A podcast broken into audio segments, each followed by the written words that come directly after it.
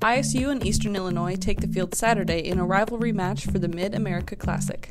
Rivian makes history with official production launch. More on these stories, I'm Kelsey Watznauer. I'm Sierra Henry. And this is Lee Enterprises Long Story Short. Evening, everyone. Thank you so much for tuning in to this week's episode of Long Story Short, where we recap Central Illinois news from Lee Enterprises journalists. So, a lot happened this week, so we're just going to dive right in with some business news coming out of Rivian this week. Sierra, take it away. Well, um, big news for Rivian as the electric vehicle company made history at its Normal plant here um, this week with their official production launch. CEO and founder RJ Scaringe was on site at the production facility and drove off the first fully battery electric truck off the production line and that is the first ever fully battery electric truck, not just for Rivian, but for any companies. As you know, Tesla has been trying to make the uh, Cybertruck, and GM has their own line of trucks that are supposed to be coming out. But Rivian is the first, and this has been very exciting news for Normal as um, the company bought the, the production plant in 2017. It was the former Mitsubishi Motors um, production facility, and now it has become this huge, huge factory that's been expanded, and uh, they've poured like millions of dollars into um, making this happen. We're all really excited. I mean, the whole world is basically watching Rivian right now because they've just gathered or they've just got so much like national and international attention, a lot of eyes on Central Illinois as um, electric vehicles and clean energy become increasingly uh, more important, as you know, and we'll talk about later on this week or later on in this podcast, that Illinois also just passed a sweeping energy bill. So, this is huge news. We're very excited. I wrote um, a story about the uh, production launch. I'm also going to be on site on Sunday, not this Sunday, but next Sunday, to um, tour the facility and see some test drives happening. Um, people should be getting their first ever Rivian vehicle in the very, very soon. So, um, if you want to read more, you can find all my stories and past reports at pantagraph.com and keep up with us on social media uh, because this stuff is just changing daily. Well, the Stevenson Decatur High School class of 1956 has donated a seat that used to be in the historic Lincoln Theater to display as part of a fundraiser to rehabilitate the building. The Friends of the Lincoln Square Theater is raising funds to save the historic theater, which opened in 1916 and hosted live performances and movies for decades. The nonprofit hopes to open the venue for entertainment, community arts, and educational events. Herald and Review reporter Valerie Wells wrote this week. To read more about how the class of 1956 plans to support the project, you can find Valerie's full story at herald-review.com. And now let's throw things over to local government. Well, starting with state government, actually. Illinois this week passed a sweeping energy bill that will provide subsidies keeping the state's nuclear fleet afloat while phasing out coal and natural gas sources to reach the state's goal of achieving 100% clean power by 2050. The bill mandates privately owned coal fired plants to close by 2030 and natural gas plants to close by 2045. Lee Enterprise State House reporter Brenden Moore has been following these uh, has been following this legislation really closely and has written some really great pieces in the last couple months about how this will affect power plants. And if you want to read more about this massive piece of legislation, you can find all of his stories and more at our three websites herald-review.com, pantagraph.com, and jg-tc.com. Now, into some local government, Mattoon sewers are getting an upgrade. This week, crews began work to install new sanitary sewers on 10th and 11th Streets from Piatt Avenue to the north end of each roadway. They're working on one street at a time to keep the other street open to traffic, and one block will be closed at a time in the immediate work areas. The sewer work is part of a $6.8 million combined sewer overflow piping project, which the City Council approved in June. This state mandated project is funded by a loan from the Illinois Environmental Protection Association. So if you want to learn more about this project and what it means for Mattoon, be sure to find Rob Stroud's report at jg-tc.com. The Bloomington City Council voted Monday to extend the 17 month old pause on utility shutoff and penalties through October 1st. The moratorium was first implemented in March 2020 as a response to the economic hardships accelerated by the coronavirus pandemic. The council voted to extend the moratorium in April and lifted it in June. City staff recommended this week moratorium extensions in response to new mitigations, which include a statewide ban on evictions implemented by the governor in an effort to combat the spread of the Delta variant this summer. Tim Eggert has full coverage of Monday's council meeting, including an update on the O'Neill Pool project, so be sure to check that out at pantagraph.com. The town of Normal is asking high school students to apply to be part of its first ever youth advisory council called Youth on a Mission. Counselor Chemberly Cummings is sponsoring this initiative and described it as a leadership opportunity designed to engage youth in the process of municipal government. 20 students from Normal's high schools will be selected to develop a project that they will present to council in April, and they'll get the full experience because then the council will vote on whether or not to take action on that project. Throughout the program, students will have further opportunities to practice civic engagement and participate in community service and strategic planning. For more on Youth on a Mission and how to apply, be sure to find my story at pantagraph.com. Now let's look into some interesting health news this week. Sierra, what's going on? This week, health reporter Lindsay Jones spoke with a Bloomington family as they navigate healthcare for their three year old who was diagnosed with a rare genetic disorder. Axel Riordan, who is three, was diagnosed last year with metachromatic leukodystrophy, which is a progressive disease that affects the body's nerve cells, causing symptoms that can include muscle rigidity, seizures, and loss of vision. Anywhere from 1 in every 40,000 to 1 in every 100,000 births in the US are affected, and Lexi Worth, the boy's mother, said she only knows of one other family in Illinois whose child received the same diagnosis. Lindsay did a great job with the story and telling this family's journey, so if you want to read more, you can find the full story at pantagraph.com. All right, Kelsey is going to talk about some higher education starting with Illinois Wesleyan University, so let's take it away. Wesleyan grew its enrollment by 1% this fall, with 1,653 students, including 473 new students, according to data released this week. While total enrollment and freshman enrollment is still down from 2018 and pre COVID levels, reporter Connor Wood wrote that the university doubled its number of first generation students and students of color. For more enrollment statistics and trends as the university navigates the coronavirus pandemic, you can find Connor's full story at pantagraph.com, as well as as well as other enrollment stories from our local universities.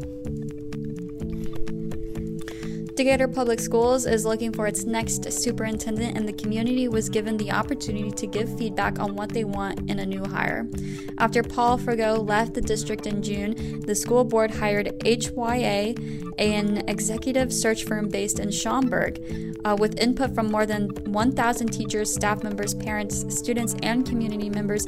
HYA presented a 16 page list of the district's strengths and weaknesses and the qualities the next superintendent will need to address them.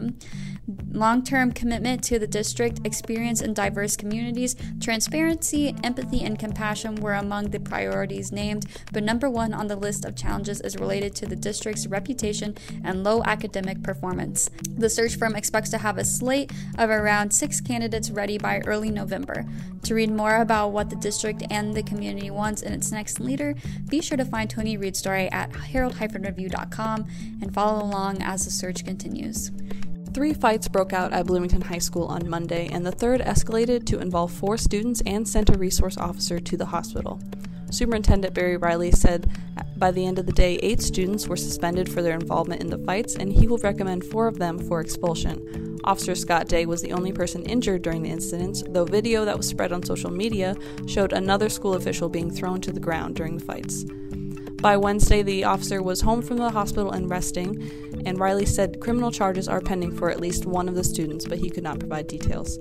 For the full story, you can find my report at pantagraph.com. And now let's get into some sports news. What's going on at U of I, Sierra? It sounds like the University of Illinois wants to keep its men's basketball coach around. The program announced Thursday coach Brad Underwood has received a one year contract extension, which will keep him in Urbana Champaign through the 2026 27 season. Underwood was hired in March 2017 and originally agreed to a six year, $18 million deal, and in March 2020 he signed a three year extension. The UI Board of Trustees is expected to approve the second extension at its meeting on September 23rd. The Illini are 45 to 17 and 29 to 11 in the Big Ten over the last two seasons of Underwood's four-year tenure. He'll open his fifth campaign November 9th at home against Jackson State. For more on the coaching deal and how Illinois is looking as the season approach, uh, find James Boyd's story across our three sites herald-review.com, jg-tc.com, and pantagraph.com. The Mid America Classic Trophy is on the line Saturday when the Illinois State football team travels to O'Brien Field to take on Eastern Illinois. Redbird coach Brock Spack said this is a big rivalry game, and strong safety and strong safety Iverson Brown told the Pantagraph it's their job to make sure the trophy stays at ISU again this year. In the most played rivalry in the FCS between non-conference opponents, ISU holds a 57 to 42 to 9 edge over Eastern, entering the, their 109th meeting. The Redbirds have won the past three contests and seven of the previous 10. The Pantagraph's Randy Reinhardt has a full rundown of what to expect from Saturday's game over at pantagraph.com, and I expect we'll have full coverage following the matchup at both Pantagraph and jg-tc.com. So be sure to check that out this weekend. And with so many high school teams to follow in Central Illinois, we don't always do a great job of hitting everything but good news. Herald and Review preps reporter Matt Flaughton holds a weekly video series, Flaughton on Football, giving a breakdown on each week's game schedule. You can find that at herald-review.com. At the Pantagraph and the Journal Gazette and Times Courier, our sports reporters also put together the team standings each week of the season. Be sure to check those out and find all of our Friday Night Lights coverage at pantagraph.com and jg-tc.com. Also, um, editor Justin Kahn has put together um, Player of the Week, where you can go and vote on who you think can be the Player of the Week. And I think we have launched that for both Pantagraph and JGTC and Decatur. I, am pretty sure we have it on all three of our um, websites, but you can go and check that out and take a vote on who you think should be Player of the Week. Okay. Um, with that, we're going to go into some public safety and courts news. First, starting with something coming out of uh, Mattoon. The Shelby County dive team has recovered the body of 32 year old Nathan Tipsword. Tipsword's body was found Tuesday afternoon in Lake Shelbyville in the proximity of Lithia Springs Campground, said Shelby County Emergency Management Coordinator Troy Agnew. The Mattoon man disappeared late Friday afternoon. He was last seen by his mother, who was camping in Lithia Springs Campground. Tipsword was visiting his mother when he left to go for a walk, and he did not return. For the full details on this story, be sure to find Athena Pager's report at jg-tc.com. Normal and Illinois State University campus police on Tuesday responded to social media reports of abduction attempts near ISU campus, but both departments have said there appears to be no danger to the public. Kade Heather reported this week. Um, the Normal Police Department verified a report was generated, but wrote that it is not believed to be an abduction attempt. You can read Kade's article on the report and social media posts at pantagraph.com, but really, I just wanted to highlight this because there's been a lot of rumors and speculation on social media, and we just want to assure everyone that the Normal and Illinois State University Police say that there is no danger to the ISU campus. A half day hearing has been scheduled for December 3rd for the 10 year old boy charged with murder and arson in connection with a 2019 fire that killed five people near Goodfield. The boy, who was nine at the time, is accused of starting a fire inside a mobile home at Timberline Trailer Court northeast of Goodfield in April of 2019. He was charged with five counts of murder, two counts of arson, and one count of aggravated arson. Last year, a court appointed childhood trauma expert found the boy to be unfit to stand trial. If convicted, he could be placed on probation for up to five years, as well as he could be ordered to complete counseling and therapy. You can read the full story and past reports from Kade Heather and the Pantagraph staff at pantagraph.com. The DeWitt County State's Attorney is reviewing possible charges against the Wisconsin man arrested Wednesday following a standoff with local and state police that prompted the temporary closure of US 51. Formal charges are pending against 36 year old Orsino Thurman, who, was, who, as of Thursday, was being held in DeWitt County custody with a $75,000 bond.